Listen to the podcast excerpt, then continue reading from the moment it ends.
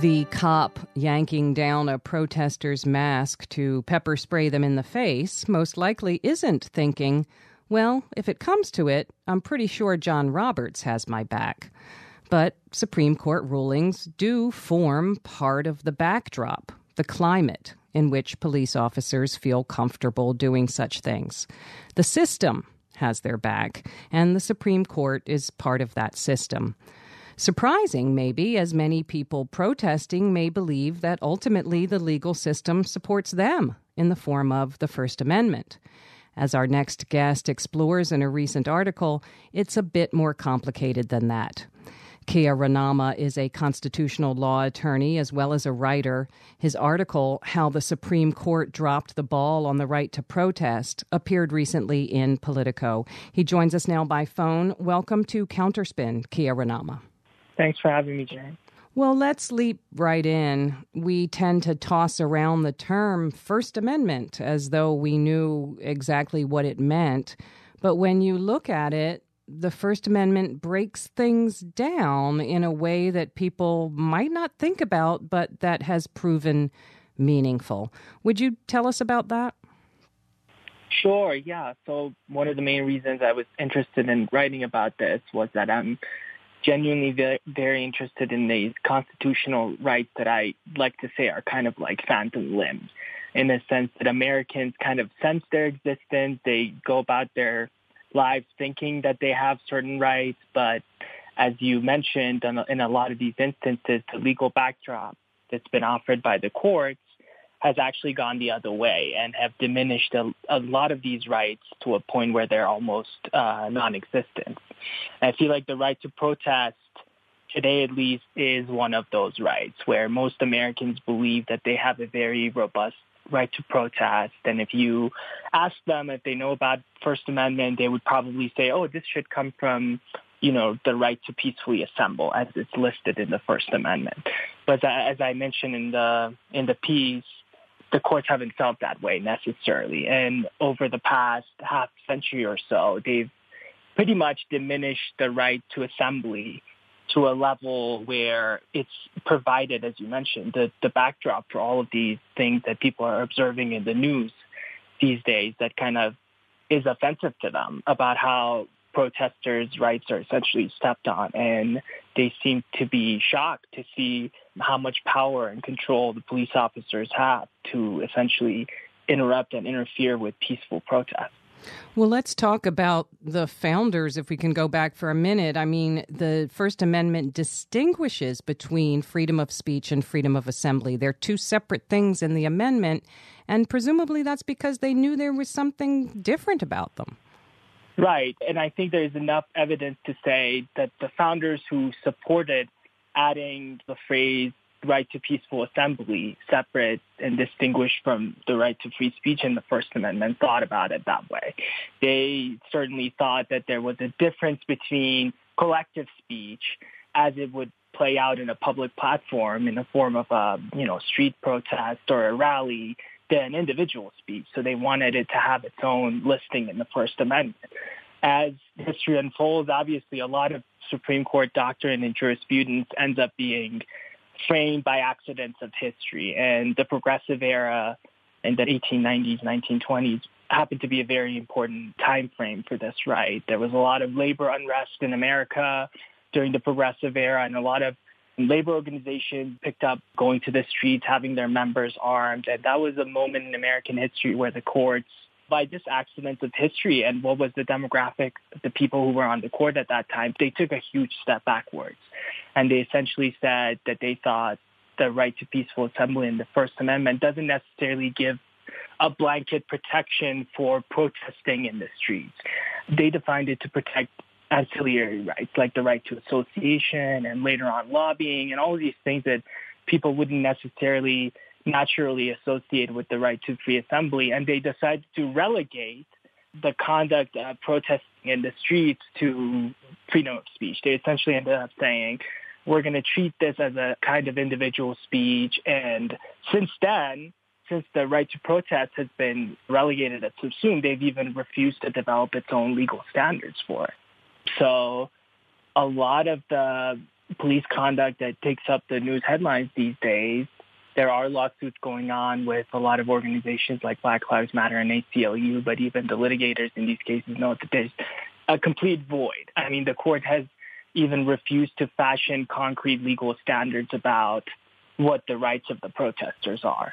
Right. And the path that rulings and conversation and discourse around freedom of speech have taken and that of freedom of assembly have been divergent to the point that, as you explain in the piece, you know, when we talk about a chilling effect, the court has acknowledged that when it comes to speech, but not when it comes to assembly? Right. And I think this is one of those gaps that would make sense to most people. I mean, when a lot of the coverage in the news about the police conduct and show of force, a lot of these bother people because they think it seems like the police are just trying to create an atmosphere of fear. Mm-hmm. The tactics are draconian just to essentially send a message to people who would go on the street that your conduct is going to receive a really harsh reaction. But, right. Maybe you should stay home. It, you should stay home, right? Yeah, you should stay home.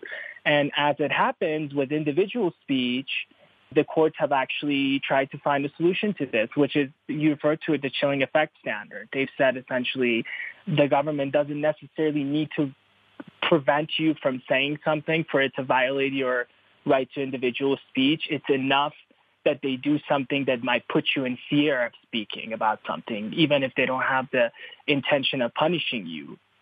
It's enough for that to violate your freedom of speech. So the example I would give is like if today the U.S. government were to say, you know, we're going to survey social media accounts and we're going to see who's talking positively about Antifa or this organization and that organization. And let's say the government claims that we're not doing this to stop anyone from speaking in those terms. We just want to gather demographic information.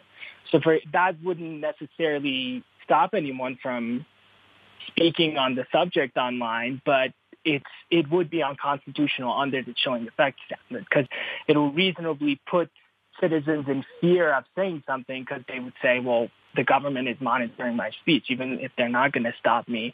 I'm afraid of the future consequences.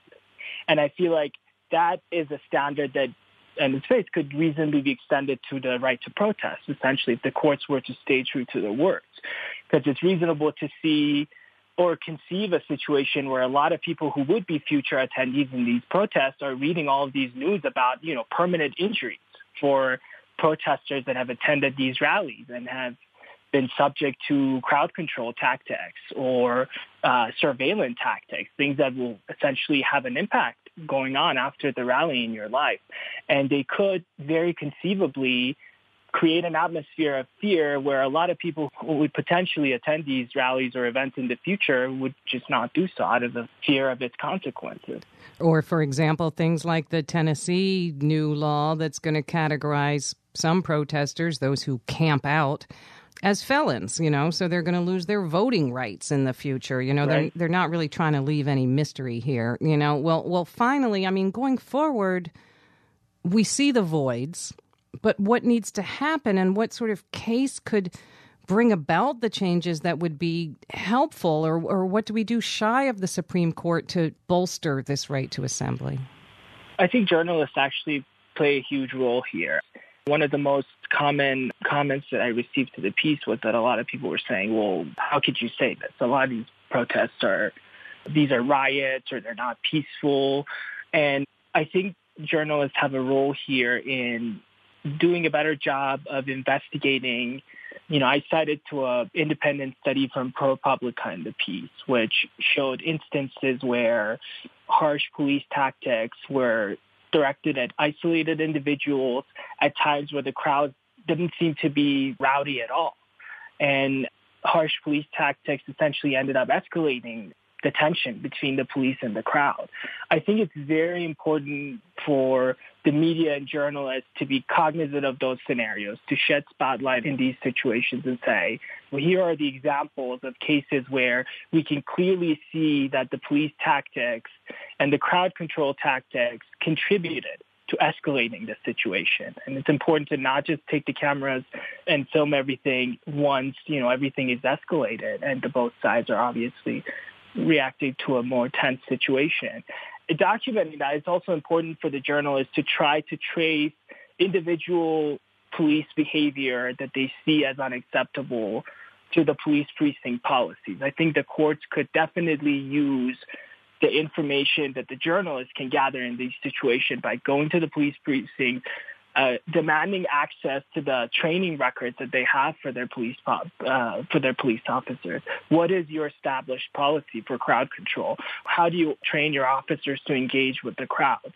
When do you allow them to use rubber bullets or tear gas or heavy weaponry? And if the journalists can get access to those records, I think the courts are going to have a lot easier time reviewing these cases because it's easier for them to review established policy, a concrete established policy of a police precinct and say, this is clearly unconstitutional. Whereas if it's a police officer, a lot of times the courts just shrug these away and say, you know, this was just one police officer mm-hmm. acting on his or her own accord. And it doesn't flow to the police department. So it, it doesn't necessarily need our voice or it doesn't need our time to go in and deal with the department as a whole. Mm-hmm. I think the media and the journalists can play a very important role here in essentially clarifying the landscape for the courts. We've been speaking with constitutional law attorney and writer Kia Rahnama. You can find his piece on how the Supreme Court dropped the ball on the right to protest on Politico.com. Kia Rahnama, thank you so much for joining us this week on Counterspin. Thanks very much.